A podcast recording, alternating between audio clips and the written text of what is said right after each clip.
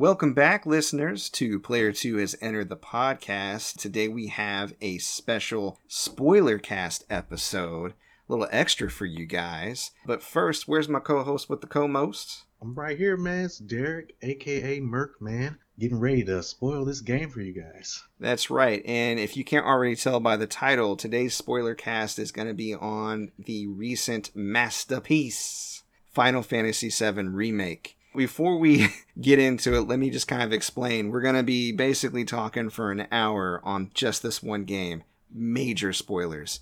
We're going to get into our backgrounds as fans of Final Fantasy, our general thoughts. Then we're going to just nitpick this mug to death. And maybe even throw in a few predictions and thoughts about how this thing plays out moving forward. So we'll uh, we'll see where it takes us. Awesome. So let me ask you first what Final Fantasies have you played? What have you not played? How far have you gotten? Which ones you like? G- give me a good idea of you as a Final Fantasy fan.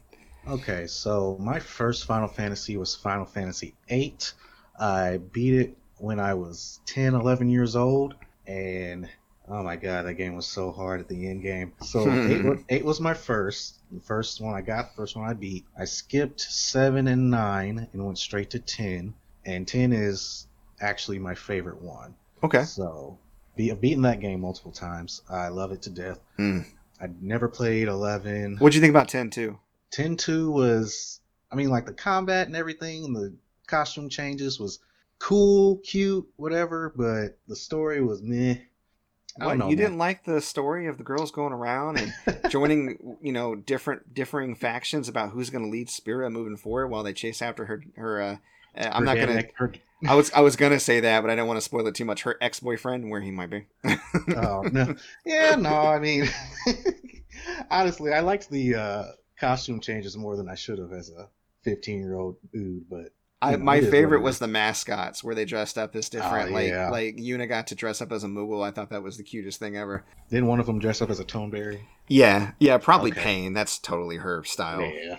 Paine Uh, Paine is the stand-in for Lulu. She's definitely the hot topic emo character of that group. Mhm. She just came out of nowhere. But uh, moving on. Fine with me.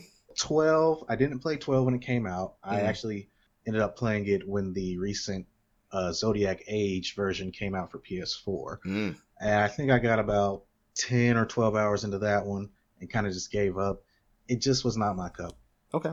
Yeah, I wasn't a, wasn't a huge fan. Mm. I am one of the few people who really enjoyed Final Fantasy 13 Mm. and you'll hear all on the internet people rag on that game they hate it but to me the music was amazing the battle system was great people complained about it being too linear but if you go back and play any final fantasy game you'll see that it is they are all quite linear to a certain point when the world opens up and as soon as the world opens up it's great but i beat the final fantasy 13 final fantasy 13 2 and lightning returns final fantasy 13 which was the worst of the three but i still uh choked my way through it That's interesting because I heard a lot of people liked three more than they liked the other two.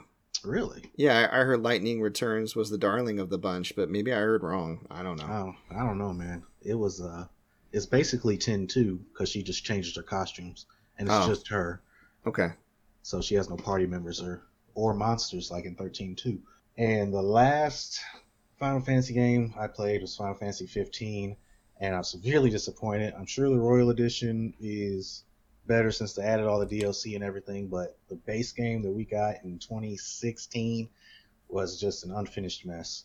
So yeah final fantasy 10 is my favorite out of the bunch so far. Oh yeah sorry. I went back and beat Final Fantasy VII Mm. around 18, I think I was. Because everybody talked about how great it was, how amazing. I already knew all the spoilers about it, about Aerith and, you know, Sephiroth. Yeah, that'd been about but- 10 years since it came out, right? Right. Okay. So actually, yeah, yeah, about 10 years. yeah. So Then you uh, waited another 10 years to play the remake. Right. but I enjoyed it. I really did. The original game had so much character. Uh, Mm. It wasn't as amazing as I had heard, but I mean, this is me going back from Final Fantasy X to play 7. Mm So obviously, storytelling had evolved since then, and hmm. Mm hmm. the character models and the battle systems and all that. But all in all, Final Fantasy VII Original is a really good game. And the fact that you got through it means something, especially if you did play it 10 years after its time. The more, I feel like the more impactful and the more formative, uh, culturally formative, a piece of media like a video game can be, the more other games after it derive from it, and the longer you are away from its original heyday and have maybe experienced it in other forms like the, its derivative works, then when you go back to it, of course, it's not going to be as impactful. For me, that was Bioshock. I played Bioshock way after the fact. I think it would have been a lot more impactful had I played it when it first come out. Oh yeah. Because I played it and I was like, eh. And then I, I just, Right. I, I beat it and forgot about it. Uh, would you kindly? I didn't care. Right. a, a man chooses um, a slave A obeys. From his own brow. Yeah, I didn't care. Did, didn't care. Didn't affect Dude, me. that was the most mind blowing twist. and I, I was just like, oh, is that it? Mm. like it's just, I think it. I don't know if enough other games did the same thing, or if I just wasn't feeling it at the time. No, I mean, let me stop here. I'm not saying it's a bad game. It's a great game, and I understand why people like it so much. It just, I didn't play it at the right time. I think it didn't. It didn't hit the notes for me. It wasn't exactly spoiled for me, but I knew there was a big twist, so I was kind of expecting a twist of some sort Right. and I've played enough games where you, the protagonist, end up being something you're not in the same in a similar vein as how the twist played out, to where I was like, oh, it's one of those. You know what I mean? So to me, it felt a little derivative of other works before it, kind of. So Right. who knows? Okay, so yeah, um, bef- before I kind of really jump into it, so you went back and played seven. Anything else? No, I think that's about it. I didn't really get into any of the side Final Fantasy games, Hmm. except for Dissidia and the sequel on PSP. Crisis Other Core. that, oh, oh, Oh, no, the- Crisis Core. Oh, did you play Yeah, Crisis we're, Core? we're- yeah, we're going to talk about Crisis Core. I Oh, I'm totally sure that'll come up. Crisis Core. I'm sure that'll come. But uh, oh yeah, and World of Final Fantasy on PS4, oh, okay. the little Okay. chibi. Is that any good? I never played that. Is that any good? It's pretty good. Okay. I was surprised. I was pleasantly surprised. Okay. Okay. Final Fantasy VIII was also my first Final Fantasy, interestingly enough. I had never played a Final Fantasy prior to that. I, I hadn't been really big into RPGs until I got my Sega Genesis and I got Phantasy Star 2. I didn't like it at first. I was like, you can't control the characters? This seems dumb. And it wasn't until later on that my brain kind of clicked with entering orders and watching the commands play out and the benefit of that type of gameplay. Mm-hmm. And my sister, I remember she was at LS Airs. Remember that store? Oh, remember that thing that used to exist? I live across the street from an old LS Airs. Yeah, lots of lots of fun stuff going on in that abandoned building. I'm sure. Yeah. So she she was at an LS air sidewalk sale, and she knew I had a PlayStation. It was back when I was in high school. Um, It was you know probably close to when it came out, maybe about six months after this game came out, and I was around sixteen or seventeen, I think. And she, it was fifteen bucks, like it had shot down, or it was maybe they were just because they were already going out of business at the time. But she bought it, came home, tried it out, didn't like it. I picked it up, just took to it immediately.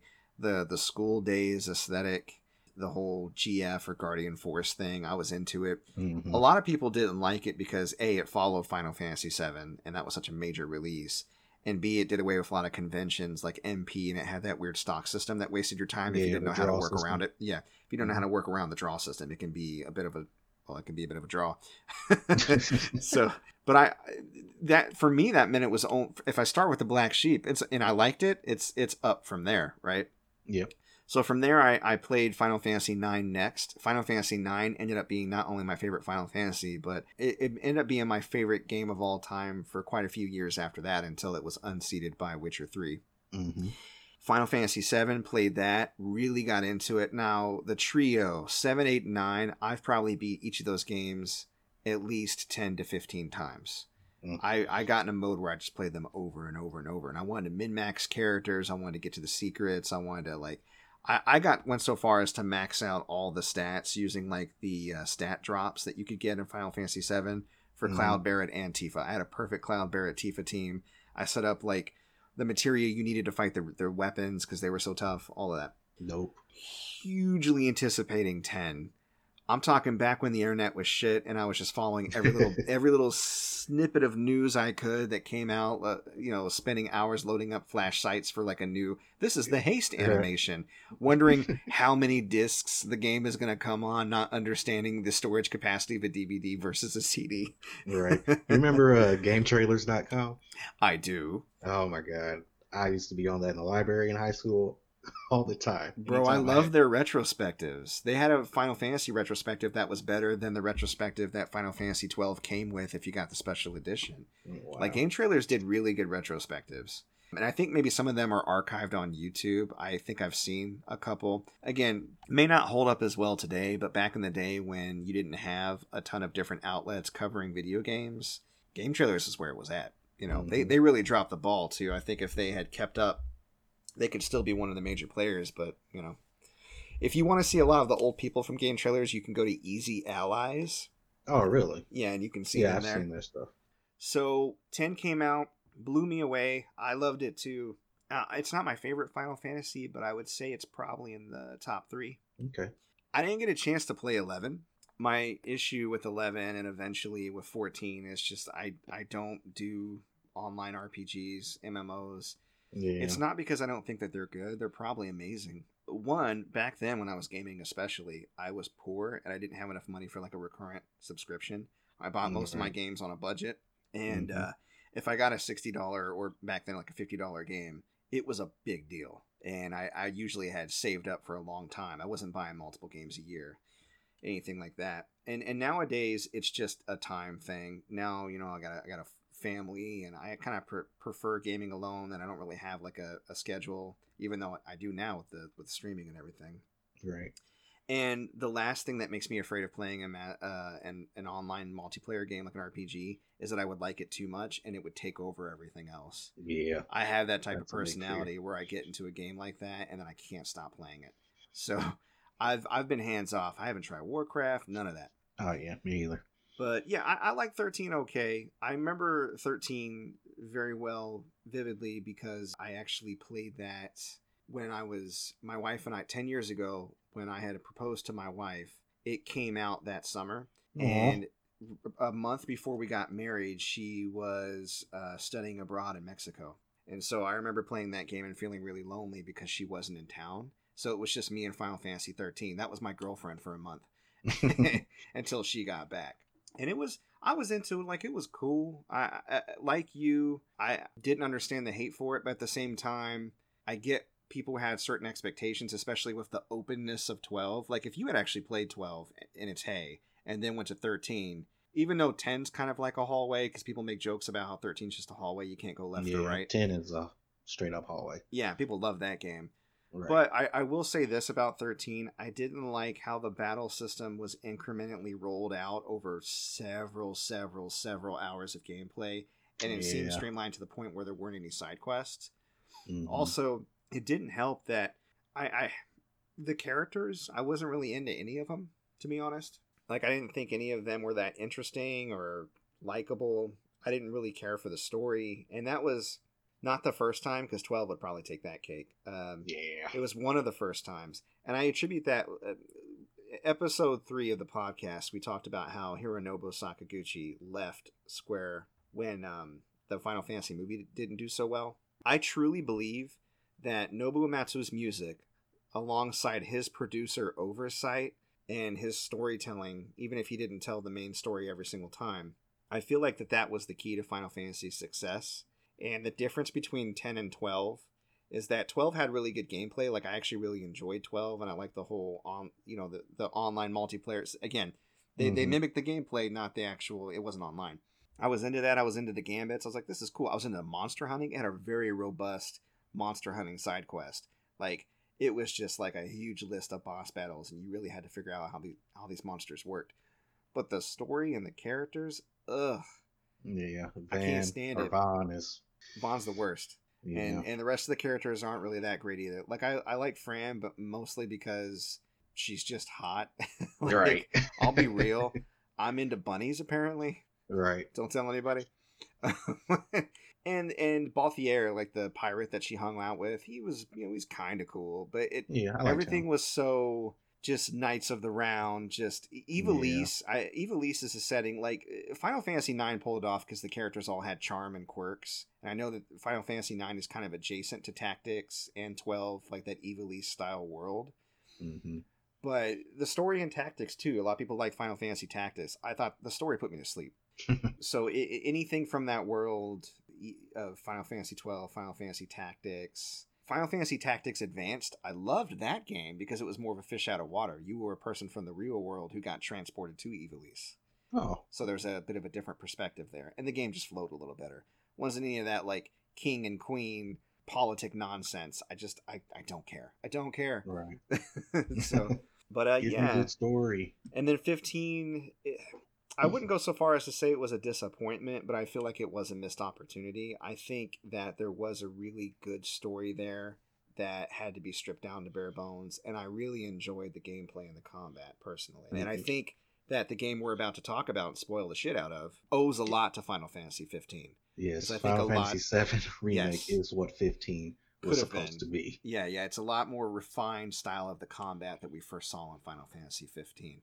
So I, I went back and I beat Final Fantasy 1 and 2 on Game Boy Advance. I tried out 3 on DS, didn't like it. 4, 5, and 6 I've tried to start and finish multiple times, never got through them. I think I just kind of missed my window there. And I know a lot of people love 4 and 6, it's like their favorite.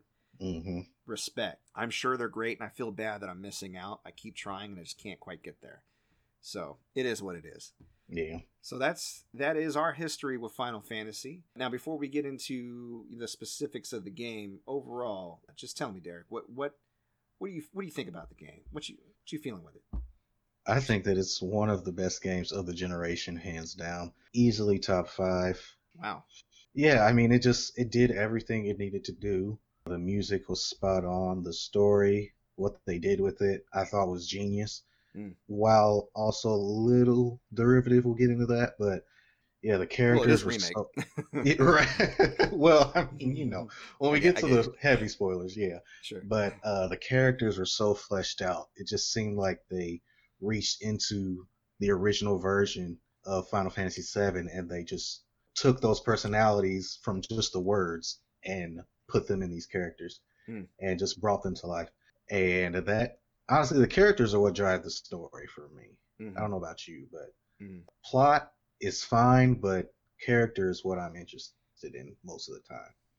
Mm. But uh, yeah, Final Fantasy VII remake to me. Well, I'm not gonna give my uh, I'm not gonna give my rank or rating. I'm not gonna give my rating just yet. But you probably already know what it is by the way I'm talking. But yeah, that's how I feel. I'd say it's pretty favorable if it's if it's a game of a generation. Oh yeah, It's a genius. It's going to run for president, I hear. oh god, I would vote for it three times. Let's set that aside. So, um, I I agree with you. I somebody asked me recently what my what my favorite game of 2020 so far was, and it wasn't even a question. I didn't have to think about it too long. Final Fantasy VII remake. I've played Animal Crossing this year. I played Persona 5 the Royal this year. I finished Death Stranding this year. I'm trying to think of what else I played. Not a, not a ton of games so far. We're still kind of halfway through it. I'm, I'm going to start Ghost of Tsushima tomorrow. But Oh, yeah, it is a game that has elicited such an emotional response from me that I did not expect. Because Final Fantasy VII is not my favorite Final Fantasy. It's it's probably in the top 5 Mhm. But you know, I agree with you. They they somehow nailed the essence or the spirit of the characters. And because I've gotten to know those characters during my formative years, and you did too, they feel like I'm visit. It feels like I'm visiting old friends. Mhm. And I actually went back and played up through the Midgar section of the original game after I finished this game and realized that they had put in even more than I thought they did. They match the rose tinted glasses through which you view them through. So, like the Okay. spirit and what endured in people and what I think they were aiming for but didn't quite achieve originally, they got through this time, right? Barret's Barret's charismatic and you know a little bit boisterous, but he's a good leader. Cloud's a friggin' nerd, but he thinks he's an edge lord. You know, e- Right. even like fleshing out the non characters of like Jessie, Biggs, and Wedge. So yeah, uh, overall, huge fan, loved it. It was one of those games I loved so much. I got a little depressed when I was done with it, and it was just like I don't know what to play next. Nothing's gonna measure up. right. I hadn't felt that since I finished the uh, God of War reboot uh, Oh, a couple years yeah. ago. Yeah, 2018 was was when God of War reboot came out, right? Yes. Yeah, that that that gave me. I don't know if it was the father and son dynamic, but that elicited a bit of a an emotional response in me. Yeah, and I don't know if you played the original ones, but having played the original ones Oh, I made did. that game so much better. Yeah, no, I went all through the original ones, which helped when he was telling stories that he framed as fables, but they were really about himself. I thought that was a nice a nice uh, little way to to make a nod to the previous games. Still, like I said, I think in episode one. When he went back from the Blades of Chaos, I wanted to be like, dun, dun, dun, You're right. dun, dun, Dun, dun. That's okay. That's okay. That's a nitpick. So, speaking of nitpicks, let's get into this bitch. So, right. what we liked and disliked. I want to talk about the combat. Okay? Okay. We alluded to it with Final Fantasy 15. Now, this is active combat, and it's got a lot of components to the system. The thing I like most about the combat, aside from the fact that it's active, is that time slows way down when you want to pick a move, but you can still allocate like shortcuts if you want to keep it flowing. Although I kept forgetting to use those Yeah. but that all the a lot of enemies even the basic ones you fight have stagger bars and so you learn about enemies and keep a bestiary that's active and robust and once you learn how to fight enemies and they're so varied too you know that if you pummel an enemy with thunder and roll in with a certain move you can increase their stagger bar and then it's all over Mhm. and that really helps you out in normal mode but it becomes crucial in hard mode and we'll get to hard mode in a bit. But i also really like the combat banter. I like the fact that in the beginning barret will say something seeking approval like that was pretty good huh? And cloud's like whatever that sucked. But then by the end they kind of reverse their relationship and cloud's like hey you did all right. Barret's like whatever man. You know and and but they they have that bond now and you see the respect that that grows for each of the characters amongst themselves as they get to know each other and as they grow as a team and that dynamic thrown in with the battle themselves just made everything feel a lot more engaging i, I don't know what what would you think about combat uh, combat was honestly my favorite part of the game. hell yeah It yeah, it never got old to me. Uh, you can thank Final Fantasy 13 for the stagger meter as Mm-hmm. much as everybody. else.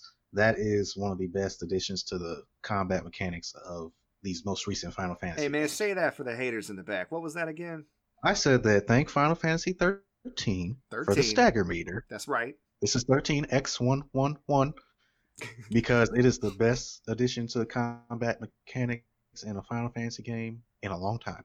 that's right But but uh, yeah, the stagger gauge awesome.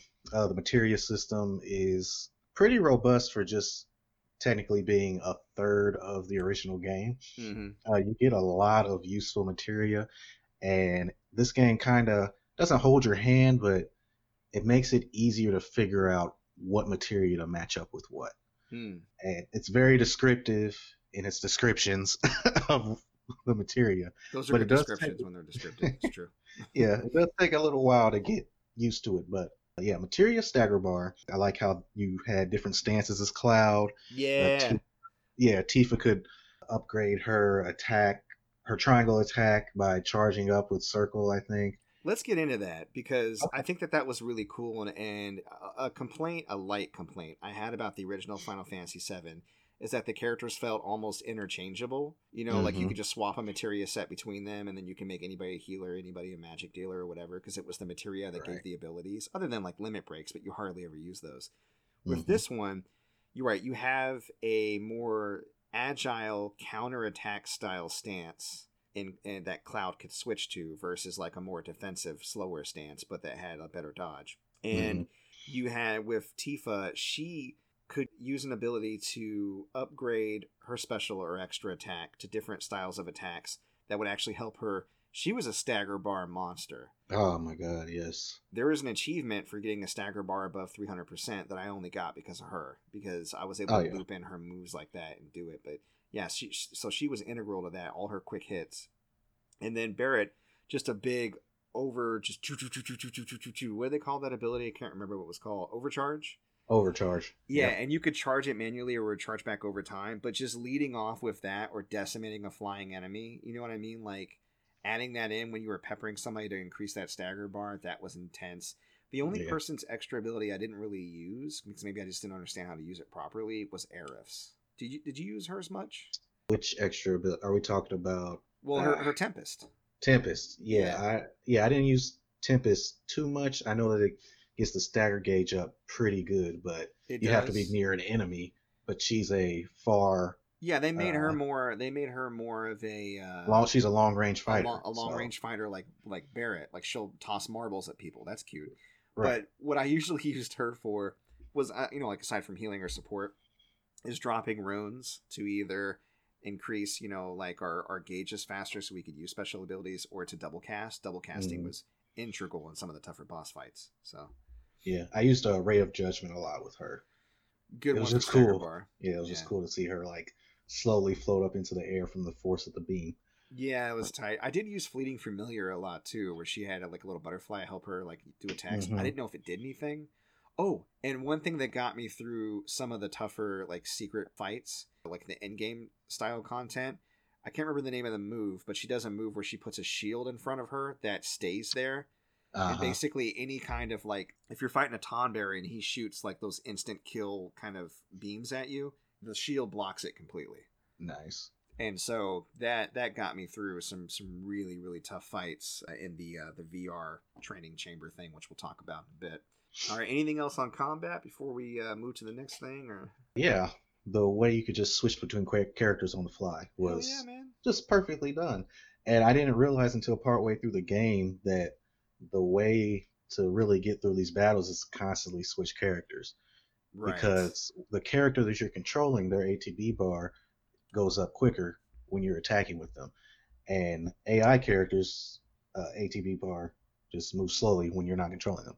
Mhm. So as soon as you do a ability with one character, switch to the next character, get their ATB bar up, do an ability, switch back, so on and so forth Mhm. and that's how you get through those tougher fights. It's also how you stay alive because a lot of enemy AI seems to go after the person that's being controlled by the player. Yep. sometimes during really tough fights, I would turtle up as Barret because he has the steel skin ability. And then if if he got laid out, or if I felt like another character was ready to fight and take a little bit of abuse, I'd switch to them, do some damage, and then when the attention turned to them, I'd switch back to Barret and turtle up Mhm. again. So yeah, being able to switch very quickly and dynamically between characters, and being able to execute orders with other characters without having to switch with them, Yeah. excellent. Yeah. Agree. Combat's perfect. Com- Combat's perfect. combat is mwah. the only. There's one thing I'd change about combat. One Okay. thing.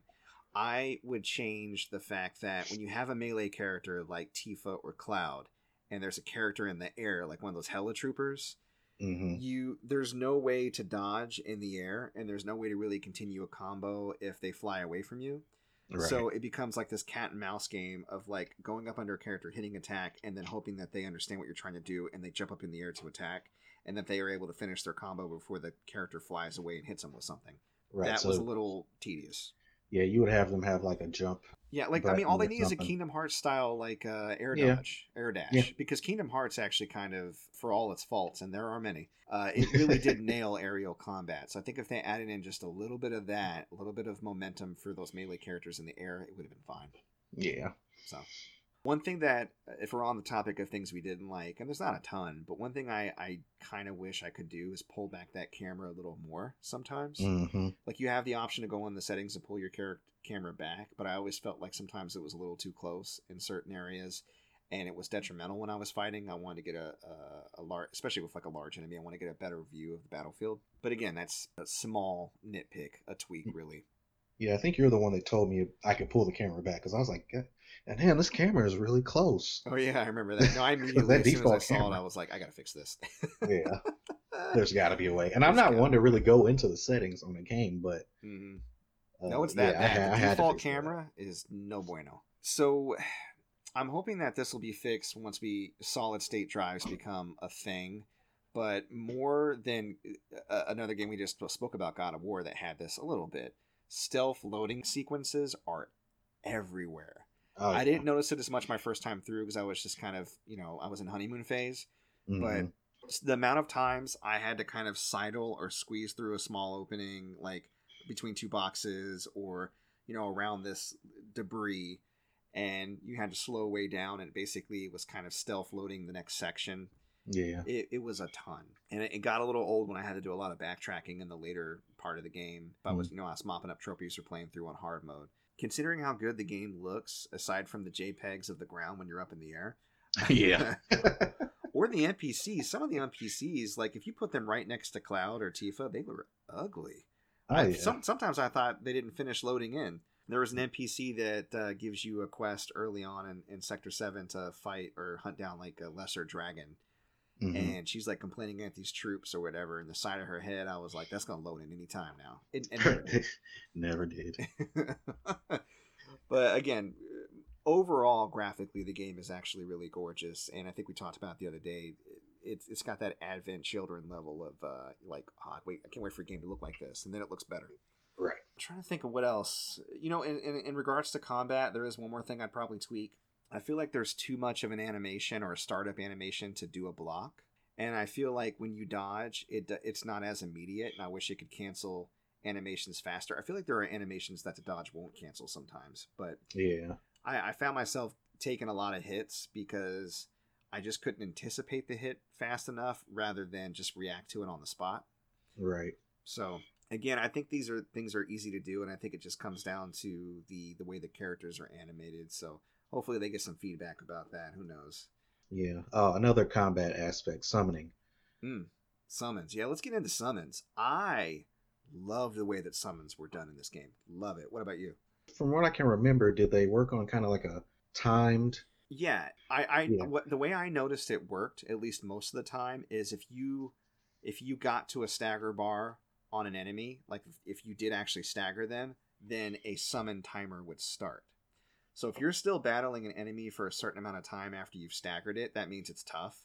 And by then your summon will load up and it depends on who has a summon materia equipped, but everybody has one dedicated summon materia slot.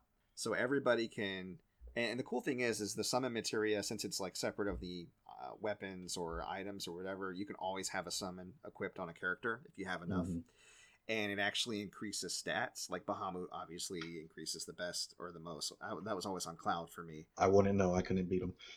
Oh, oh no, yeah, he's too hard. no, he sucks. He really does. He's one of those characters where I didn't have to constantly switch or use mana wall plus like all. There's a there's a. I tried all the tricks.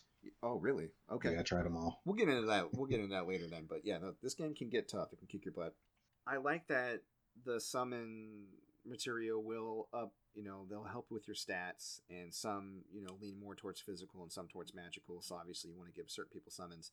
And I liked that it was a special event, kind of like Final Fantasy 15. But I felt like I had more control over when they showed up because Mhm. if I knew it was going to be a tough fight, my main focus is usually staggering, anyways. But if I know that I'm going to fight something like, say, it's a ice element, you know, I'm I'm I got Ifrit ready to go. The cool thing is, is you use your ATB bar to actually command the summon, but they'll fight on their own. So they kind of Right. join you in battle, like a la Final Fantasy 12 Yeah. um, or 15, except for you're not standing by while they're doing this huge animation. They're just there on the battlefield with you Yeah. but you can use up your ATB bar to issue commands to have them do certain attacks. I thought that was Yeah. Like we keep saying, combat is mwah, A it's, plus. It's a masterpiece. it's a spicy amitabula. I wish I could have seen more summons, but I kind of get why they held back on that because they're kind of stretching the game out. Yeah, I mean, and when you think about it, how, what do we have? We had Ifrit, we had Shiva, Leviathan, Bahamut, Fat Chocobo, Chocobo and Moogle. Chocobo Uh, Moogle, I missed my first time through actually.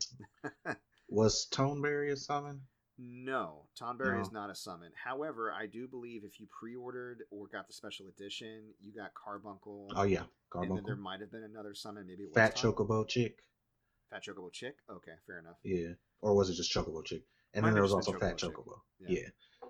So that's about nine. So that's Is like it- I don't really count the Chocobos, honestly, but I mean that's nine summons right there. So Hold on Yeah. a second. Shiva. Ifrit, Bahamut, Fat Chocobo, Chocobo, and Moogle. That's 5 mhm, If, if you didn't get any extra stuff. mhm. Leviathan. Oh shit. Okay, that's six. You're right. I'm sorry. Forgot about Leviathan. Yep, Bahamut. Leviathan was, in my opinion, probably the best for like magic users. By the way, as far as stats are concerned. Yeah. But yeah, no, it was. I I liked it, people. I've heard people say that it was seemingly random when summons came in, but I'm pretty sure, and maybe somebody can correct me if, if I'm wrong. I'm sure they will, but I, I feel like every time I got a, a stagger bar started, the summon gauge would start. Yeah, I felt it was Either a that. lot harder to get a limit break going than anything. Oh yeah, limit breaks. Oof. I barely got to see any of those. Yeah. Oh, luckily I got to see a whole lot towards the end game because when you beat a certain secret boss, and we can get into that later, they give you an accessory, and if you wear it, you start with a limit break ready at the beginning of every battle. Nice. Yeah, really cool. So, but it's it's a tough fight, so you really have to earn that. Uh, you, you gotta earn that item. I feel like because this is split up story wise, not everybody got much of a character arc. right. And I think that's okay because what they did as a stand in for character arcs seems to be just working as a team. It felt to me like the main arc was Cloud, Tifa, and Barret just in, in Aerith just learning, getting to know each other, becoming friends, Learning to then trust each other. learning to trust each other, and then fighting together.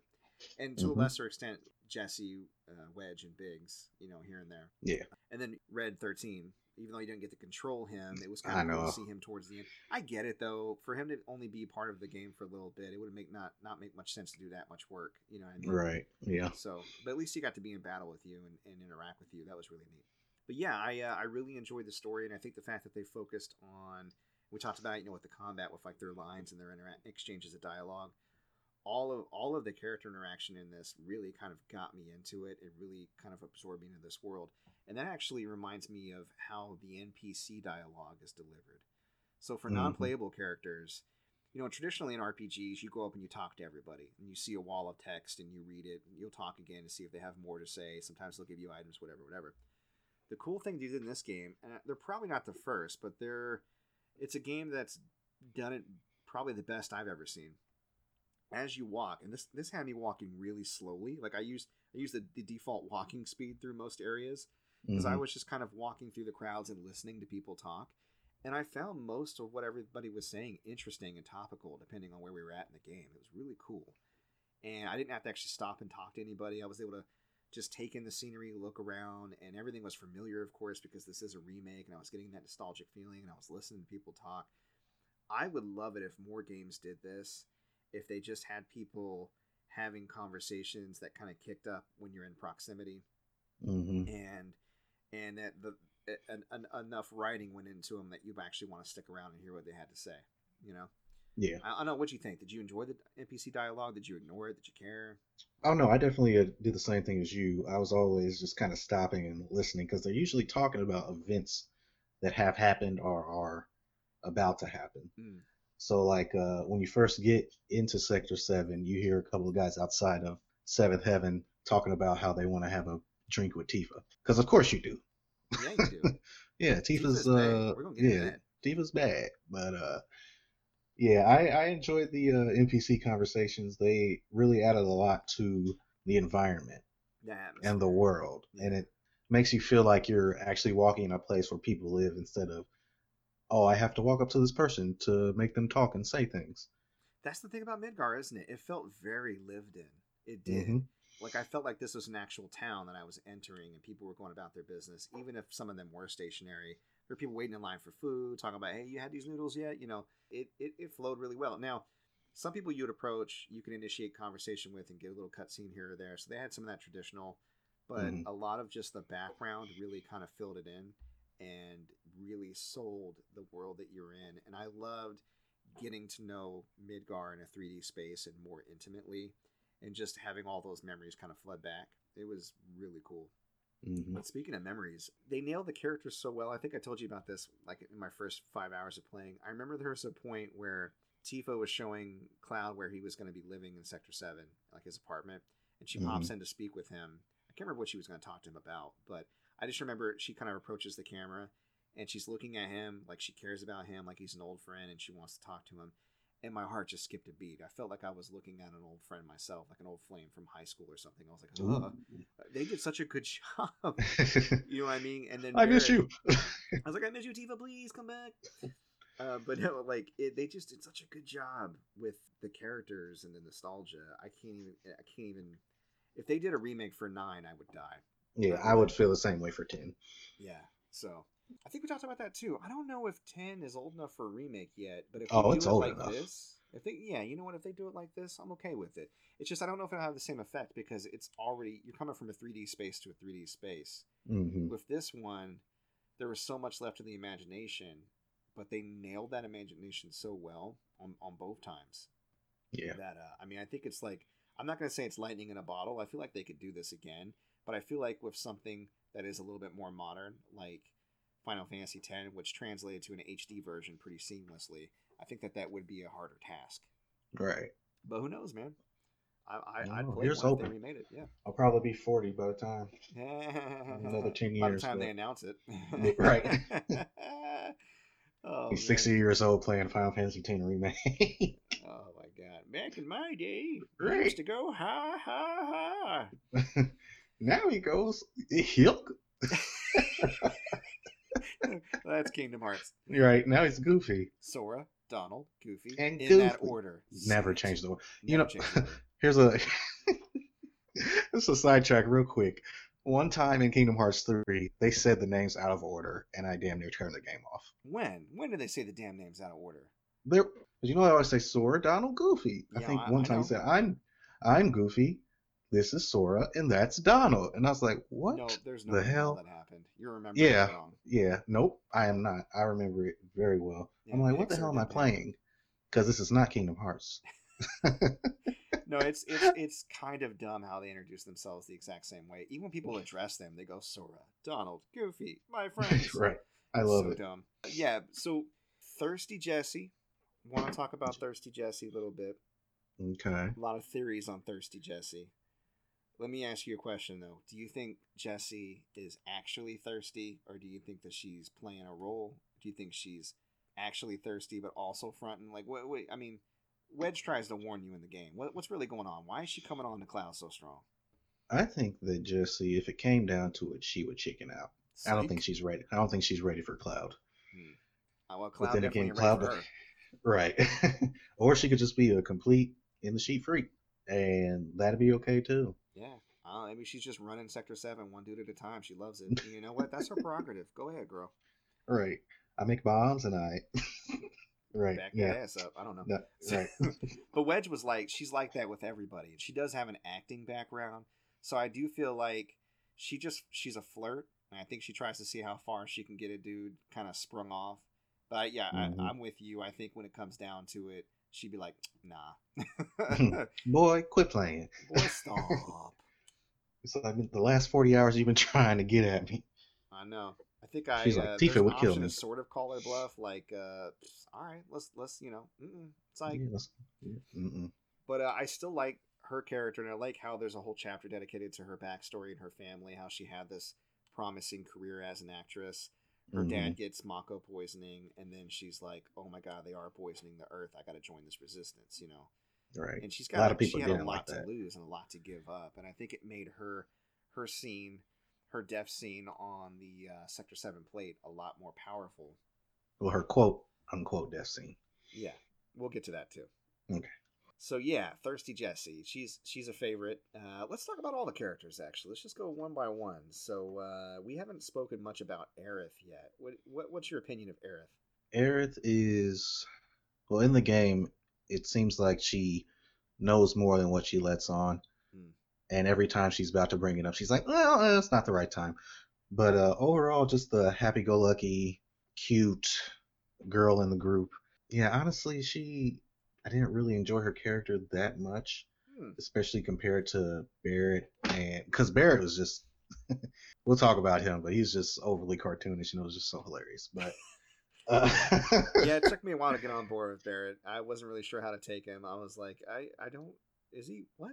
Yeah, Aerith was always just yanking Cloud's chain and just overall being, well, what he would perceive to be a pain in his ass. Yeah. With his anime grunts, ugh, can't believe her. Ugh, ugh, anime grunt. Yeah, there's a lot of those. I, you know, I, I really liked Aerith. I thought they did a. Uh, I thought she was delightful. I thought they did a really good job with her. I like that she's so playful.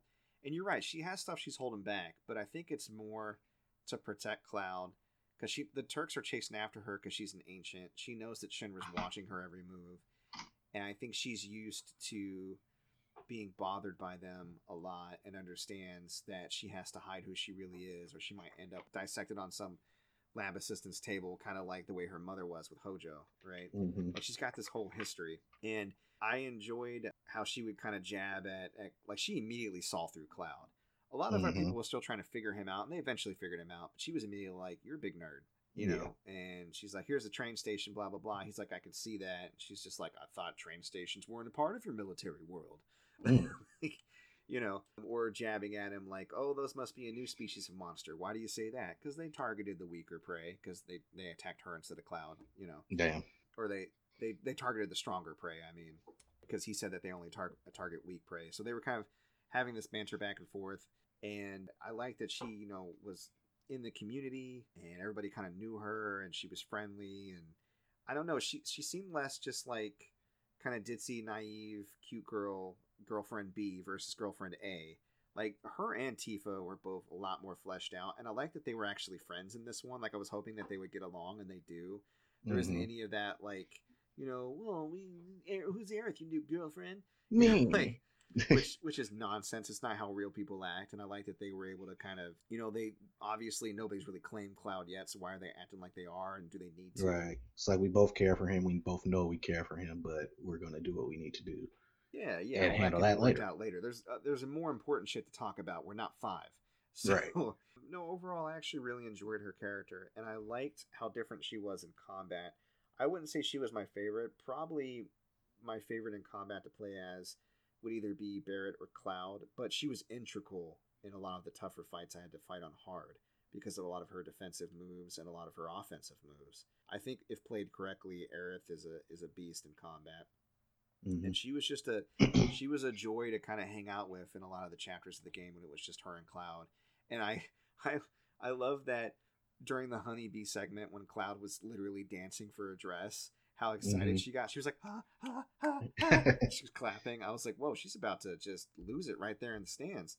She, she took the piss out of him, but like in a way that a good friend of yours does. You know, like she seemed to be very genuine and kind hearted about it. But she also didn't let him bullshit her ever. Like staying here, and she's like, "Nah, I'm going." you know, and I and I like that about her. And uh, my favorite part was he trying to follow, follow Cloud around. They would switch control from Cloud to her sometimes when he came out with his dress on, and she yeah. finally got him to talk to her. He's like, "Yeah, I nailed it. Let's move on." Right. yes, nailed it. Got it. Let's go. Yeah, but I I gotta say, out of all of the characters that you can fall in love with, it I definitely Tifa was my favorite. I think Tifa is Bay. I think she is just really She's about it. she's about it, man. She's really sweet. I like I like that she's kind of she enjoys being a bartender. Like the whole drink that she fixed you up, I was like, yeah, she's having fun. I liked that she was conflicted about Cloud being a soldier and being like, "You want me to off these dudes?" She's like, "No, whoa, whoa, whoa, whoa." And Who she are was- you? She was still unsure about being a part of a terrorist organization, and she was wrestling with her feelings and trying to work them out. Cloud was trying to encourage her as a friend, and you know Barret's trying to lead her, but she's still trying to find her own way. And how how effective she was emotionally by like the aftermath of their attacks, but also Shinra's retaliation. Mhm. So how her and Aerith just got on really well, and like we're fast friends, and it was just it was great. It was. I don't know what Tifa thoughts.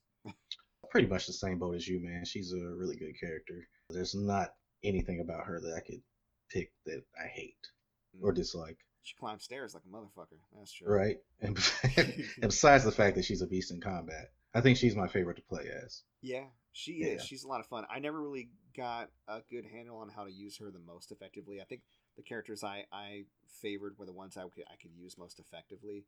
But Mhm. towards the end, especially in a hard mode, I had to utilize her a lot more, especially her ability to, to melt stagger bars. So I agree with Mhm. you. Anybody picking her as a favorite, I can totally see it. Oh yeah. So, what about Barret, man? What are your thoughts on Barret? Uh, if- come through with Barret? so at first, when I first started, I was like, "Why is Barret such a cartoon? Like his His voice talk like this. yeah, da, da, da. I meant your age, not your uh, goddamn rank. and then how he just confronted that dude on the train about they were talking about uh, Avalanche, and he was like, Well, Avalanche does this, that, and the other, and you don't do nothing, and blah, blah, blah. and maybe I should break your arm. and Cloud's like, hold on, buddy. Jesus. Whoa, dude. Yeah, but uh, that whole thing was ridiculous. Like the other, the Shinra middle management, like that is the Shinra creed, and they were clapping. Yeah. I was like, this is Japanese and gross. Yeah. And another aspect of it that just kind of makes it unbelievable is okay, Shinra, we're looking for these terrorists.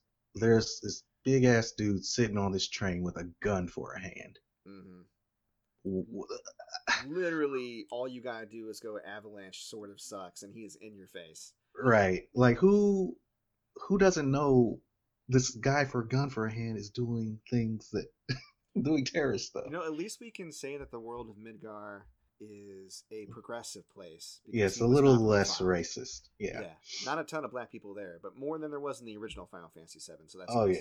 yeah. Yeah.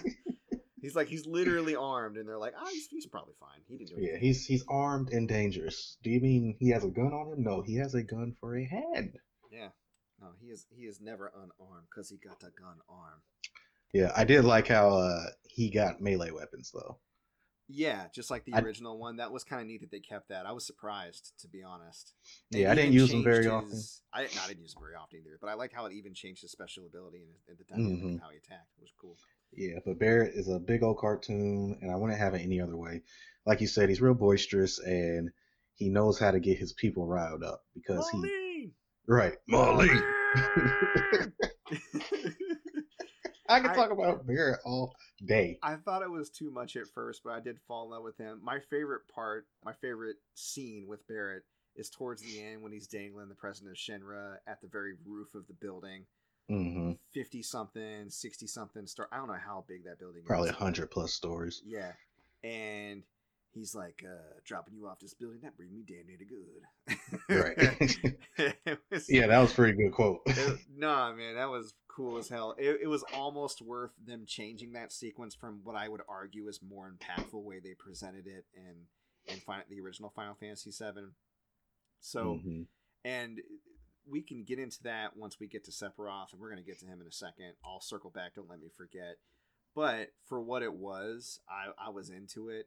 And I think over time, like Cloud, I started to kind of really get to understand where Barret was coming from and really enjoyed the fact that he was so passionate. Because he was, man, you didn't Yeah, have he's to do for the much to push him into a soapbox. Oh my goodness.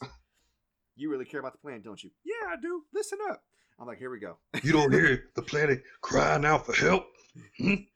It's like honestly, this is who he sounds like. He sounds like sounds like Robert Downey Jr. in Tropic Thunder a little, mm, a or little bit. A little bit. Yeah, little that's bit. what I thought of when he said. so you dude don't know what dude he is. you don't know what dude I'm playing. A dude as another dude who knows what dude he is. Chicken George bullshit. Yeah, that, But no, Right. it, it, he stuck to it and he committed to it, and it ended up being kind of endearing. I think it's funny. I I think whenever you have somebody from a marginalized group, and uh, we're gonna get a little racial here, we're gonna get a little topical. Um, Uh-oh. and this is this is my white man theory, so feel free to check me. white. white men. I think whenever you have a person from a marginalized group that acts close or adjacent to what you would consider stereotypical, so a flan like a person who is is gay and they act flamboyant like John Jonathan Van Ness, or a person like Barret that you know is a little chicken more chicken George than usual. The a lot of people seem to kind of be adverse to that at first. I've known a lot of my friends who are gay who did not like Jonathan Van Ness on Queer Eye because he was so flamboyant, but then later on realized he was being genuine and that was his personality, and then they kind of t- learned to like him. Mm-hmm. Conversely, I've known people that act real ghetto to the point where I'm like, whoa, that's a lot of sauce, man. But when I realized that, that was their true, genuine personality, then then you know you kind of you're like, oh, okay. It just puts you off because you feel like they're being a caricature, right? And Right. sometimes people are being a caricature, and you're right to be like, ugh, get get off that. But I feel like that might be part of the reason why I reacted adversely to Barret at first. I was like, is he is he is this genuine? I mean, obviously he's a written character, so he's not a real person. But Right. the way they kind of humanized and endeared me to him over the course of the story, I think, you know, it's just again, it's a it's a testament to a good character that they built. But that was my initial kind of put off, was just like, is he, is this too much? It feels like it might be too much. Yeah. And uh, another thing with Barret, which I had to go on YouTube and figure some stuff out. Marlene is his adopted daughter, Yeah. and even watching uh, Advent Children, I didn't realize or remember where that came from Oh, in the original game. point in the original game. Yeah. Yeah, and here they don't really even don't even talk. Maybe they'll talk about it more in the next oh, they, game. they but- definitely will because it comes up in the course of the main game pretty heavily. In fact, it's tied into his origin with his gun arm too. Yeah, Um, and so like he, someone he used to run with. I don't know if he killed them or if they accidentally got killed and it was his fault, but he ended up adopting their daughter. Yeah, I thought and that I'm, was pretty I'm cool. not going to get into it too much at this point because who knows what's going to change. Again, we'll discuss why that might be uh, Right. and how they're going to present it. But yeah, essentially, she was the daughter of a close friend, and he took over being her father figure. So, hmm Marlene, Marlene. that's my baby girl. now you're starting to sound like Fat Albert. Hey, hey, hey. We Come here, gonna do Marlene. some- We gonna be insurgents, not a bit nervous. Sinner ain't gonna know what hit him. Got a bit, bit further to go. Who want a problem with? Anyways, I'm starting to sing that song now. Who want a problem with? A V A L A N C H E. Yeah, that's who we be. Shout outs to Black Materia. If you don't know what Black Materia is, get on Spotify, search Mega Ran, or perhaps search Black Materia and listen to that album. It's so good. Anyways, moving on. So we got Barret. So Cloud. Let's get to the big man himself. What did you think of Cloud? Uh, Cloud was exactly what I expected him to be. Watching Advent Children really helped understand that character more because even after he had went through the events of the first game, he was still very, I didn't like Kinda- how he was characterized in Advent Children, to be honest. uh, I yeah, thought, I thought he was a little too emo. Him, him and Vincent. yeah. I, I can't wait for Vincent, but uh, yeah, Cloud. Uh, I really liked how he changed over the course of the game, though. Yes. Like, like you said, he starts out as this wannabe edge lord, and then very eventually, socially he's, awkward. Doesn't even know how to Yeah. high five. Yeah. eventually he's joking around with the group and seeking approval, and yeah, like you said, the high five was probably the funniest moment of the game Yeah. because they give you a QTE, quick yeah, time a whole event. triangle to- high five, and he's really like. Good. Just do it. and then they don't. then he messes it up. Anyway, yeah, Cloud. He's probably the only character that I can think of that had an actual arc. Mm. Or the, the, Besides the maybe Barret, conversely. Barret as well. Yeah, yeah. No, I, I get what you're saying. It's it's tough because I think if you played this game without playing the original, you're like, what is wrong with Cloud? Why does he keep having these daydreams and migraines? It's getting a little Mhm. annoying. Will he stop just walking around like a damn zombie? I think that they really laid that on thick without adding much context, even though they threw Sephiroth in there way more than they should. Um, Yeah. But I, I do like some of his freakouts, and I, I just wish they would alluded to more that he has PS, PTSD for a reason. Um, Right. But other than that, yeah, I think they nailed him. I actually really enjoyed him as a character. I like I like his growth too, and I liked him kind of opening up to the other characters over the course of the game. Yeah, just him him walking around with that iconic big ass sword. And we didn't mention it during the combat section or materia section, but the whole new dynamic where you can upgrade weapons, so you can basically just pick whatever weapon that you want. I mean, some weapons are obviously better at jo- some jobs than others, but you could theoretically upgrade the Buster Sword all the way, and it would be just as viable. It's more balanced than his other weapons, hmm so you can switch back and forth between like attack and magic. But that whole thing, and the cool thing is, I don't know if you got this far, but in hard mode, like in the in the original mode, you get these character manuals, and that's what opens up Yeah. different sections of like the weapon upgrades. When you beat the same bosses or same sequences in hard mode, you get the rest of your character manuals, and then you can see how much further the weapons can go Oh. and you oh. end up getting eventual abilities that will actually help you increase like your health for certain attacks and the stagger bar increase better and resistance and attack and all this other oh, stuff. Oh, man. Yeah, it's, it's pretty good. So I liked the fact that they put that weapon system in because even when you hit the, the the low level cap of fifty, you still have materia to upgrade and experiment with, and you have those weapon levels that pretty much took me the entire time I was you know hundred percenting the game to get to. hmm And uh, the, the the cool thing I like, and maybe we can get into this here in a second with with hard mode, is that it forced you to play the game a different way and really get into the combat. Because in hard mode, each the game is divided into chapters. Each chapter you have MP. It does not replenish by resting like it would in normal mode, and you cannot use items at all in battle or outside of battle. So you basically have the MP you have. So then you start using different materia like prayer, which allows you to heal your party without using MP, right? and then you start like conserving MP or using more of the elemental materia to get you know effects of magic without having to cast it, stuff like that. That whole thing was great. Not much else to say about Cloud, unless you have anything. But I didn't want to get to Sephiroth, so Yeah, no, let's get let's get into the meat, the meat and potatoes. the meat and potatoes, the the main antagonist, sort of. Yeah, I do not like how soon they revealed Sephiroth. It's almost like they had to remind us, like, hey guys, Sephiroth's in this game. We do have the rights and we're going to use him a lot. Here he is. this is Sephiroth. It's not really Sephiroth. It could be really Sephiroth. Maybe it's hallucination. Maybe it's a clone. We don't know. You won't either because we're not going to explain it. And the only reason why I think it might be a clone is because I've seen the other stuff. Somebody going in here fresh is just like, who is this dude? right. And the thing I liked about the original game is he was talked about as this great hero, this really strong swordsman. And the only thing you see when you go up through the Midgar section is when you get to Shinra, you get captured by the Turks. They, they seem a little bit tougher because two of them can capture the whole party. And right. Then when you're inexplicably let out a, a lockout, everybody's gone, and there's this huge blood trail that leads all the way up to the president's desk, where a giant sword has cut through him and and impaled him to his desk, and that's that's the only evidence of Sephiroth you see up to that. hmm And I thought that that was cool. And then later on, he like slays a giant monster that you had a ton of trouble with, and you're like, "Whoa, this guy's crazy strong." Yeah, he impaled like that basilisk on. I think it would have been fine to have like a Nibelheim flashback maybe towards the end of the game to to get you in there. I don't think that Sephiroth should have been the main antagonist of the first section of the game. I feel like even with the whole Whisper side plot, which we'll get to, I feel like it should have been Shinra, maybe Rufus, maybe the Turks.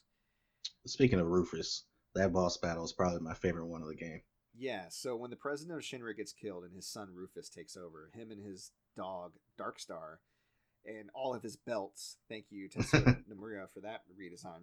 Oh yeah, that battle between him and Cloud, where it's just him and Cloud, I, I agree. That was a lot of fun to figure out, and I had a lot of fun battling him. So kudos on the boss design overall. All the bosses were Oh, yeah. unique and interesting in some way. hmm What was your favorite boss, by the way? oh, it was Rufus. Really? Okay. Yeah, yeah, I really enjoyed Rufus. Figuring out how to get him separated from Darkstar, uh, him using those two coins to inexplicably shoot laser beams out of him. Like, he's just ridiculous. That was and silly. Yeah. he, he just jumps out of that helicopter, and you're just like, who the fuck is this guy? And For then me, he I- just. I feel like it's a cross between Hell House on hard because I there were so many new modes I had to attend with, or uh, fighting Bahamut and Ifrit at the same time. Oh, screw Hell House. Hell House can. Ugh. that was so cool when it showed up. So for fans of the original Final Fantasy, when you're going through like the abandoned highway, sometimes you'd run across an enemy that's basically just a house, and it's kind of like a robot, but it looks like a house. And they didn't have that as a regular enemy in this game, but then they had it in the Corneo's Coliseum, which is a stand-in, I guess, for the Gold Saucer Coliseum. And Mhm. the fact that that was like this big boss battle and it had multiple phases, it was hilarious. You know, in on hard mode, he actually opens the door and three tonberries come out periodically Oh, throughout the first phase. Hell no. No, like you have to uh you gotta basically use like cloud slice and dice to get through them real fast, or else it's it's curtains. You gotta kill them super fast.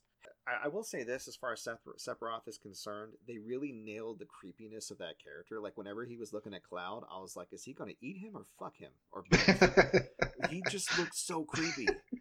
Like, I was like, Ugh, get him out of here. I feel slimy. I mean, I mean, not as slimy as when uh friggin' I, I'm blanking. Corneo. No, not well. Corneo's slimy too. I was gonna say Hojo. I Oh, say yeah, Hugo Hojo. for some reason, Ah. but yeah, Hojo was gross. Hojo's design, they nailed it because it was like it was like if somebody slid a hug gif into your DM, but that turned into a person. it was gross. I was like, yeah, okay, it's fine, I'm fine. The one thing I would say about Sephiroth that I did not like was the voice actor. I don't know Yeah. if the voice actor from Advent Children is not available or if he's passed away, but I would have much preferred him. because didn't mind he- it so much. Yeah. Eventually it grew on me, but when I first heard his voice, I was like, uh, who? who is this guy? It's not Sephiroth. It's not old Sephi. So I, I don't think that we need to discuss every single side character in the game, but Hojo, since we brought him up, the mad evil scientist conducting experiments for Shinra, trying to talk about breeding ancients and stuff. Ugh. His face Yeah. and his animations were just so like he just looked like he he was in a thin layer of Vaseline. He glistened. His lip was all curled, and the way he was talking about like, you know, straight to Aerith's face, how they cut up her mom and used every piece of tissue for their experiments and stuff. Like, it, I was like, ugh. hmm They um, I mean, he was already creepy in the original game, but they made him such a bastard. He should have been like the main villain almost. Although Yeah. I understand why he wasn't. Oh yeah. and I kind of like I didn't like a lot of the padding. Well, that's not true. I didn't like some of the padding in the game where they kind of elongated it to make it like I didn't like the sun lamp section. And hmm I would have liked the graveyard, the train graveyard section a lot more if it wasn't for the fact that I was constantly being reminded we had to get out of there because a plate was going to fall. Right.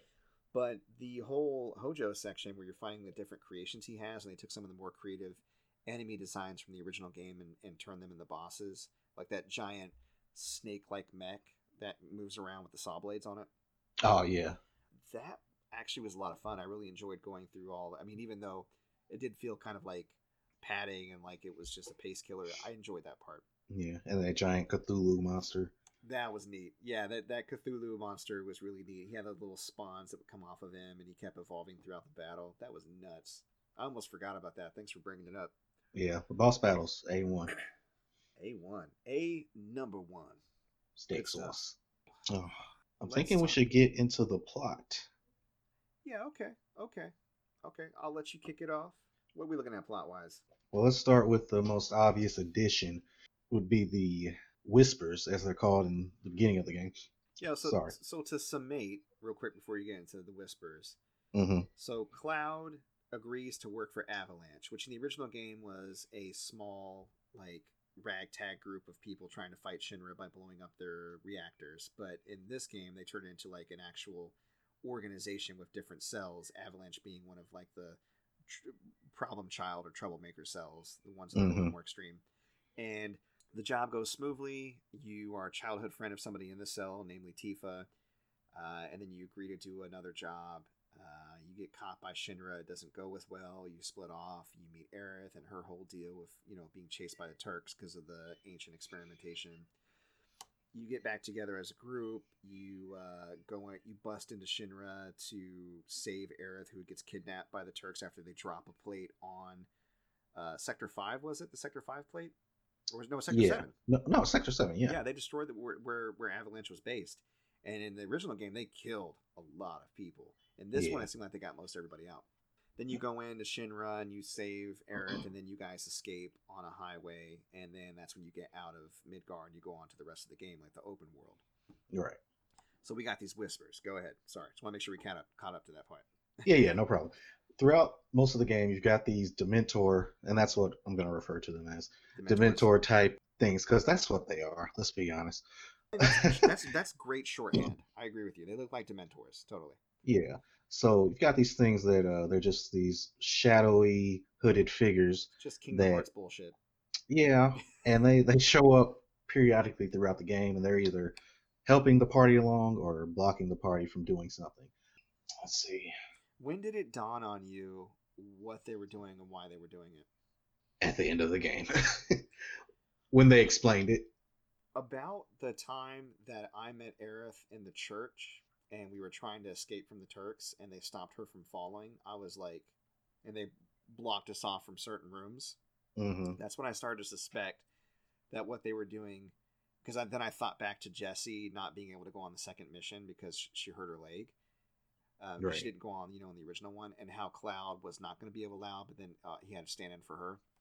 hmm That's when I put two and two together and realized these whispers are meta. They're ma- they're making sure that things go in the same way that they went in the original game. Yeah, and if we're going to get even more meta, we probably both think that Nomura used the whispers as a stand-in for the fans. Yeah, Where they're like, they're like, okay, we're the fans. This is a remake. This game needs to go exactly the way the old one went, or we're going to be upset, that. and the balance is going to be disturbed. Mhm. But uh, That's what makes it so meta is the fact that it kind of mirrors people's expectations. yeah, and the thing with this game is, if you did not play the original, you're not gonna know what the hell is going on. It's you know, not that I really need it to be, but it's definitely not the most friendly to newcomers. I feel like to get the most out of it, you kind of need to play the original game. Yeah, that's just me. Yeah, yeah. Even with a game like God of War, which is complete reimagining, even if you didn't play the original games, they do enough in that game to where you can see that he used to be this like angry individual. Apples he's to now apples. changed. yeah, apples to apples. Yeah. There's enough context to allow God of War to stand on its own and still get the weight and the gravity of what's going on versus Final Fantasy. I completely agree. Right. I don't agree with how they use the whispers in this game because, like I said, being a newbie going into this and playing it all the way through, by the end of it, you're going to be like, "What the fuck is going on?" This Straight up. is, I I should have played the original, and that's a lot to ask of anyone to go back and play a game from 1997 in order to fully enjoy a game that came out in 2020.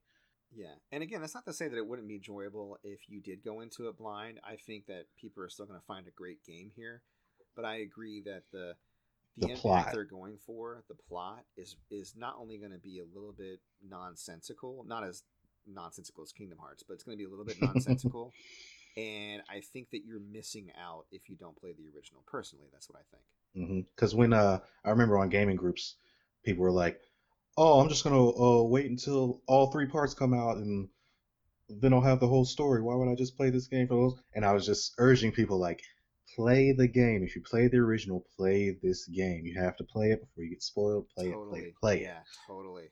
Yeah. Because yeah, because this is I I got spoiled. Oh, you did? That sucks, man. Yeah, I got spoiled. It still ended up being amazing, but I was very upset. I was just You know, basically sidebar. just trying to hurry up and get to it.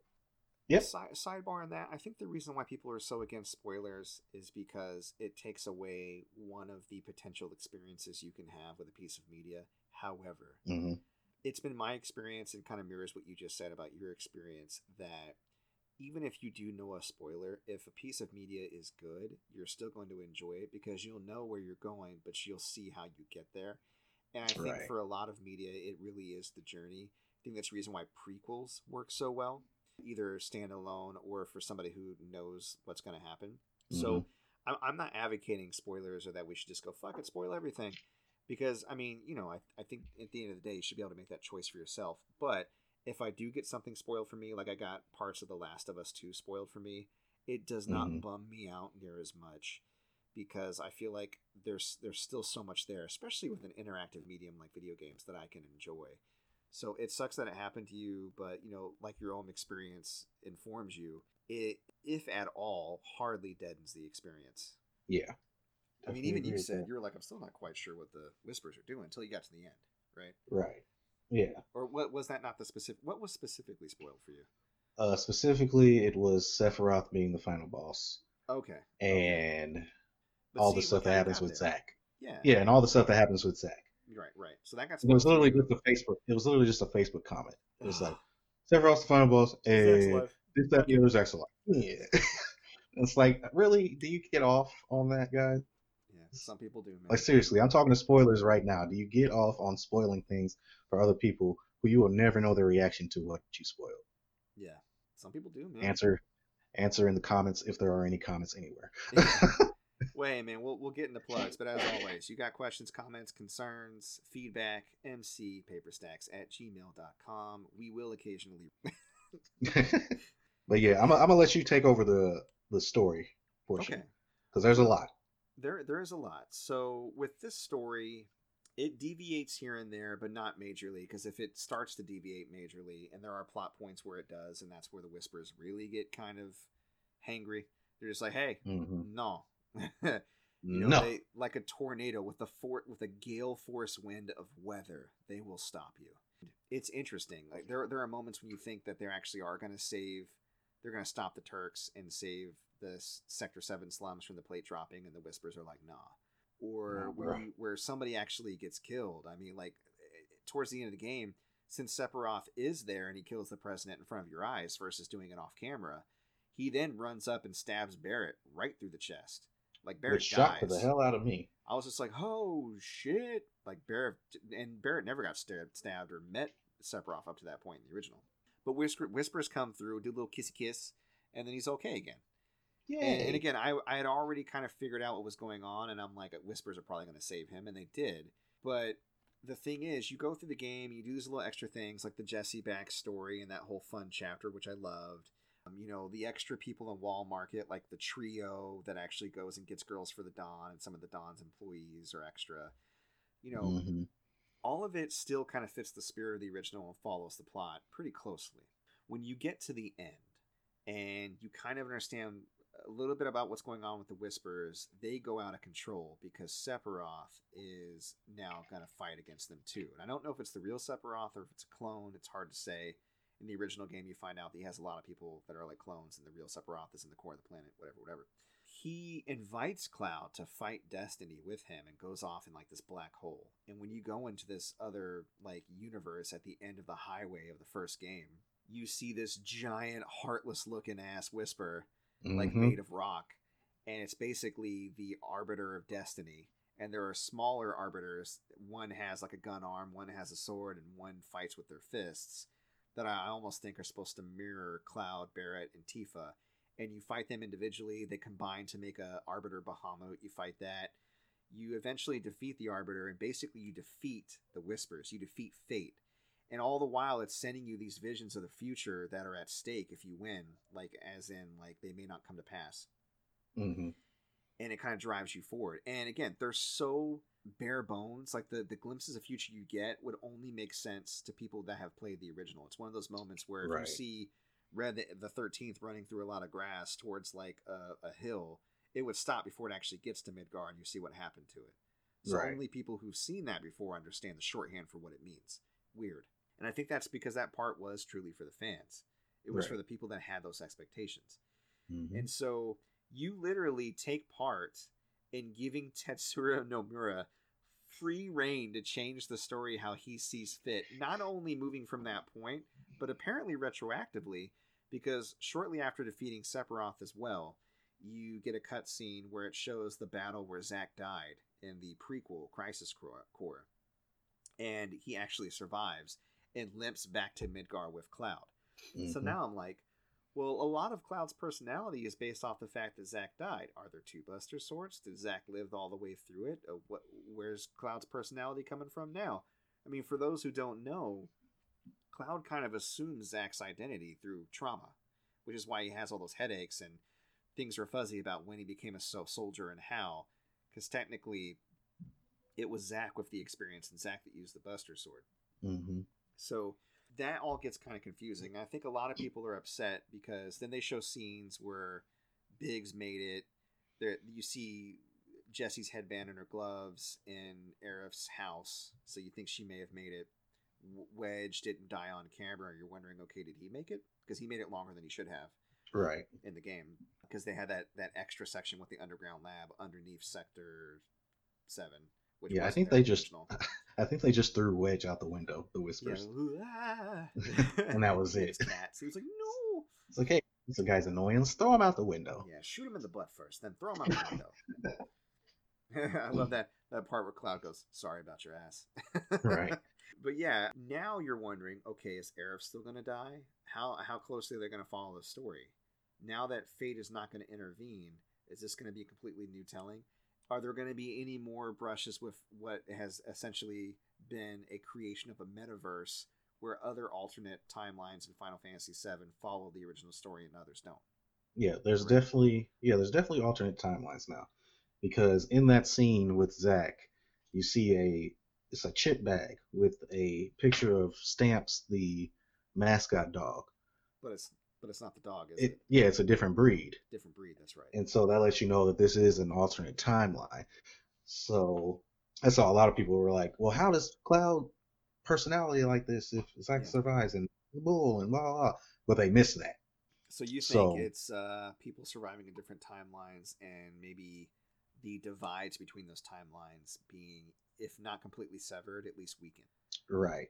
And I don't know if that's going to lead to Final Fantasy Remake 2, which I'm sure it's not going to be called that, but if that's going to play a role in that game, or if they're just breaking off into another sub series of Final Fantasy VII. Final Fantasy 7, all your whispers are belong to us. Right. I think you can't have I'm your of- whispers and eat them too. Exactly. I'm I'm of two minds. The one one side of me is like this is a really cool concept, and I like the fact that there are more surprises in store for me. Because if they nail that nostalgia and follow the story largely, but have little deviations here and there, and maybe big plot points, maybe characters who weren't supposed to die die, and, and those who will will not. Who knows? But the other part of me is like now Tetsuya Nomura gets to fill in much larger gaps than he should be able to fill in, and I'm not Mhm. hundred percent confident in his artistic license to tell a story vis-a-vis Kingdom Hearts. So yeah. I'm a little concerned. I am, to be Well- honest. That's why I think they're going to, especially with the Zack stuff, splinter off into subsets of Final Fantasy VII. Yeah. So I, I really see that leading into a Final Fantasy VII or Crisis Core 2. Hmm. Because if you try to do a game, a sequel to this remake with an alternate timeline also as a as a plot point, it's going to get very messy very quick, a la Kingdom Hearts, as we keep saying. If you don't know, Kingdom Hearts is a very convoluted series. It has about ugh, If you don't know Kingdom Hearts by now, you will never, never, never, never know it. Ooh. Ooh. like how many Kingdom Hearts games are there? They're like thirteen or something. Fuck you. That's how many there are. Yeah, there's a ridiculous amount. There's a ridiculous. Well, you've also got mobile games too. Yeah, no, you got. I mean, there's stuff Like on your phone. on the phone. Yeah, and I'm like, go to hell with that. There's there's a DS game, PSP, Game Boy Advance. Although they did port that to PS2 eventually. It's Yeah. So my my take on Nomura is I, I one I love him. He created my favorite game, which is Yeah. Kingdom Hearts two. no, no. It's so he did that. Yeah. But like you, I'm not completely confident in his ability to not fuck this up. Yeah, to just throw belts on everything and go, my heart, Yeah, my friends, they're in my heart, our team, Yeah, they he know me. he has to have some sort of board over him or something that that does not allow him to do whatever the hell he wants. Because Yeah, like I need Hironobu Sakaguchi to come out of the shadows and just put a guiding hand on this project right now. Like they Yeah, brought it 'cause- back in Nobu for the music, which was a smart move, by the way. yeah, the the rest of this uh, series could be amazing, Mhm. but it could also be crap. Yeah. But at least we've got the gameplay down. At least we've got the characters down. The plot can be a mess. With Kingdom Hearts, the characters and the gameplay, if you ask me, kind of took a hit in the third game, yeah, I and the plot so. was also bad. So Yep. Yep. No. It, yeah, but if we if we get two out of those three things right, Mhm. then I can see this series being good. But Tetsuya Nomura has proved that he just comes up with ideas out of thin air and tries to make them work. He shoves them in there and just What gives me hope, at least, is that he nailed this one so well. He did, even with his Yeah. changes, even with the fact that he's being like, "Hey guys, guess what I'm gonna do?"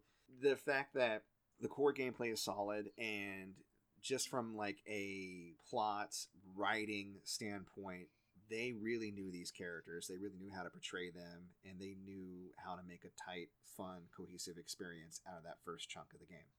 yeah. know? And he also knows how important this game is too. Yeah, no, people will riot in the streets. It, there will be blood.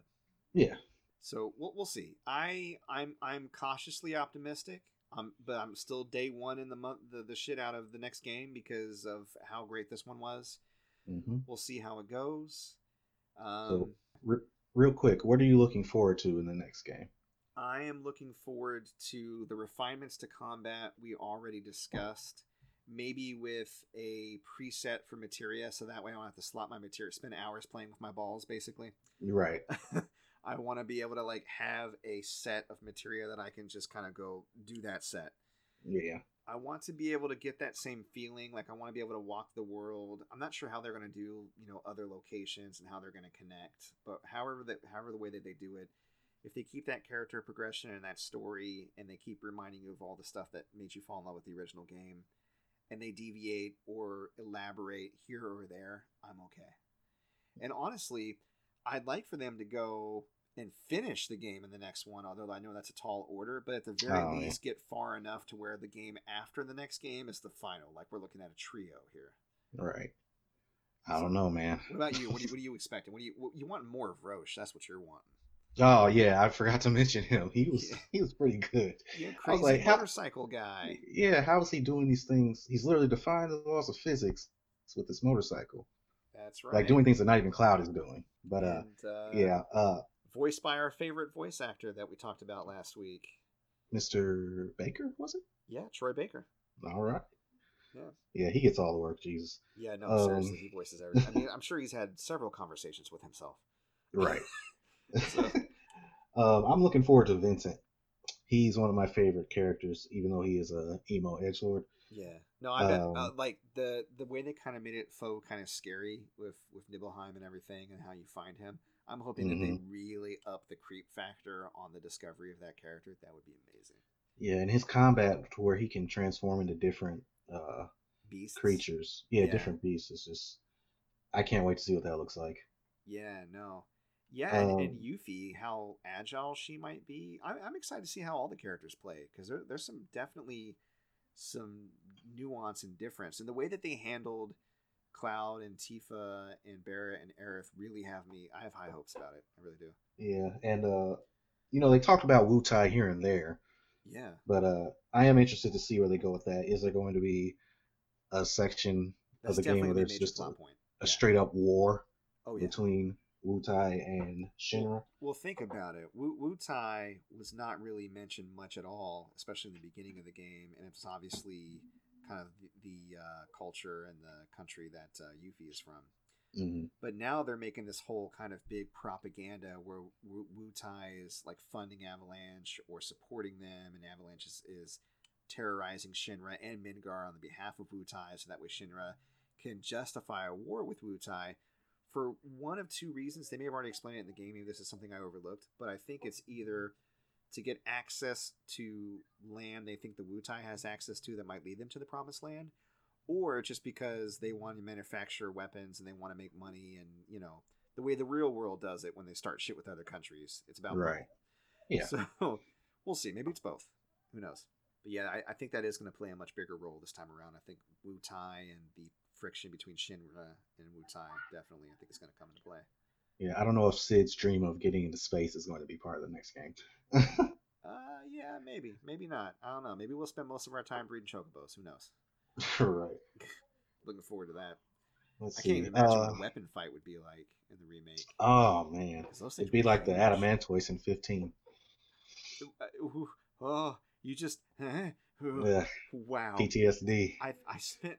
I mean, I think I spent longer on the secret boss that had seven million HP in Final Fantasy twelve. I- I- Yggdrasil, not that's the tree. It was something like that though. A Y Mhm. name. Maybe it was Zodiark. I can't remember. No, that was a uh, that was a summon. But the Adamantoise, that turtle, I that I fought for like three days in Final Fantasy fifteen. Wow. Mhm. So what do you what do you think that uh, Sephiroth meant at the end of the game when they defeat Sephiroth? Seven minutes, Yeah, seven seconds till the end. seven seconds till the end. That's what it was. What is what is that? And uh, first of all, I, I love how Cloud was doing some little flash step anime action. That's a bleach term if you if you've never seen it. Flash step is a move where they just well they move in a flash. But uh, yeah, what do you think he meant by that? I'm not 100% sure, but I think it probably has something to do with a decision that Cloud has yet to make that will either align with Sephiroth's goal or maybe the goal that's in the for the greater good of the planet. I don't know. Uh, maybe it has something to do with saving Aerith and be like maybe the the game will actually branch off Metal Gear style, where you save Aerith but you doom the planet, like in the original Mhm. game, or you save the planet but you doom Aerith, Mm, and you have seven seconds to decide. I don't know. yeah. Uh, well, I know I watched a few YouTube videos after I beat it, Uh-huh. but there were some theories going around that uh, it well, it's not even a theory. It's it's true. In the original game, in the cutscene, when Sephiroth is coming from the ceiling to stab Aerith, Yeah, it literally is a seven second scene. it's a seven second. So I thought that was very interesting. Yeah. Huh. So maybe I don't know, man. I'm I'm I'm excited and I'm scared. I am excited and I am scared. aren't we all? Yeah, because uh, on, on one hand, like I said earlier, Final Fantasy VII story wise was not really a huge thing for me. It's just kind of a vehicle for which to play the game. The plot was just pretty basic and bare bones to me, honestly. Yeah, it's window dressing to get you from one battle to the next. I feel you. Yeah, you got to save the planet, stop the bad guy. That's pretty much it. But uh, yeah, I, I'm excited. I'm scared, man. I eagerly await this next game in five years, five to eight years on PS6. yeah. Well, we'll see. Maybe it did so well they'd be like, okay, make it a priority. Right. Stop Final Fantasy 16. Just do Final Fantasy 7 from now on. Exactly. All right, man. Well, there's not much else I had to say. I will say one thing though. I lo- we talked about Nobuo Uematsu earlier coming in to help with the music. I loved all the music in this game. I loved how it dynamically shifted from an upbeat battle version to a background version while you're in areas since you don't have like battle loading. Mm-hmm. There's one song in this entire soundtrack I did not like. Can you guess which one it was? Is it the Broken Down Highway song? No, I actually was No? really into that. Okay, I love that song. Boop, boop, boop. yeah, that was great. No, Wall Market, the new song they did for Wall Market. Oh, really? I feel like they should have done the original Wall Market song. I think it, it fit like the grimy kind of grossness of that world. I don't like the vibe in Wall Market being this happy go lucky place and the trio being quirky, fun characters who happen to collect girls that are Right. given to Corneo so he can presumably abuse them and then either kill them or they disappear. Yeah, they're Like- glorified sex traffickers. Yeah, it's kind of gross. So that's the only thing I would have changed is that whole situation. I thought they made way too light of it, especially when they went so dark with like how the guy that worked Leslie, I think his name was, that worked for Corneo, his fiance was one of the girls and he never saw her again. So presumably Corneo had his way with her and Yeah. then disposed of her. That's And the grossest example of padding in that game. yeah like i liked the actual quests and i liked you know the arena and i liked um the the dance the Honeybee Inn was fabulous i was all Mhm. about it but the undercurrent behind it and the whole idea of of what the trio was doing for Don and like oh no he controls the area we have to do you though you know what i mean like it just didn't sit well with me so Come here and give daddy some sugar. although they did a really good job with corneo like that bill that yeah, that belly flop, that belly wiggle. Yeah, they had belly jiggle. No booby jiggle, but belly jiggle. We come a mm-hmm. long way, baby. We oh, come a long way, comma. This is not dead or alive. no, no, it's belly or alive.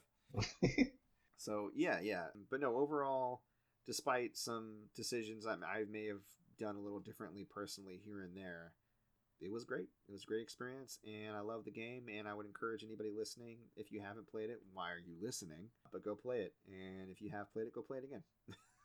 Hell yeah. So I want to do more spoiler casts like this in the future. Uh, I've talked to some friends who might be interested in kind of coming and guesting with us on different games. I know you and I are going to be playing Ghost of Tsushima pretty soon. That might be our next spoiler cast. Still Yeah. got to get through The Last of Us too. yeah, yeah. The Last of Us Two might be a good spoiler cast to do. That's something I might hand to you to edit since I, uh, I probably won't be beating that game anytime soon. I have to have somebody else do that one with you. You're right. So, all right, well, uh, let's go ahead and sign off here. Just to let everybody know, remember that if you want, you like what you're hearing, you want to hear more of it, a few ways you can follow us. Uh, you can follow me on Twitter at Mike Peterson AL. You can go to my YouTube channel, MC Paper Stacks Plays. I've been doing a little bit of editing lately, kind of doing the highlight feature on Twitch to cut some of the videos down and putting that into a playlist. So if you don't want to see an hour long video of me sort of making a joke every once in a while, you can see a more condensed version of it. I am Twitch streaming at twitch.tv slash mcpaperstacks. I got a full seven day schedule now. Tuesdays, Thursdays, Saturdays, I will be playing my main game. Right now, that's Ghost of Tsushima. So my very first stream of Ghost of Tsushima will be tomorrow night at 8 o'clock. Tuesday, Thursday, Saturday, 8 to 11 Eastern. Mondays is still beat 'em ups from 9 to 10. Wednesdays are still blind plays from 9 to 10. Fridays are still horror games from 10 to 11. And Sundays, I'm still playing the, the Witcher 3 at 7. So if you want to check out future podcasts or support us on the podcast and donate to the cause, you can go to our hub, which is at anchor.fm slash player two has entered the pod. You from there you can listen to us on Breaker, Google Podcast, Overcast, Pocket Cast, Radio Public, Apple Podcast, and Spotify. And again, got any feedback, any questions, anything you want us to say on the podcast, you can reach out to me via email at mcpaperstacks at gmail.com. And also, if you're on Facebook, feel free to check out a local Facebook group that I run. It's facebook.com slash groups slash indie gamers. Derek? Uh, yeah, all I've got for you is uh, my eBay store. I sell video games and toys, as well as other electronics. Uh, is ebay.com slash str slash gamer goodies and more. And also, you can check out my eBay stuff at my website, gamergoodiesandmore.com. All right, we'll see you guys next week. Uh, you're getting a bonus because when you're hearing this, today is Sunday. You're getting a spoiler cast and a regular episode. Lucky Oh, you. yeah. And we will catch y'all next week. Have a good one. Bye bye. All right, see ya.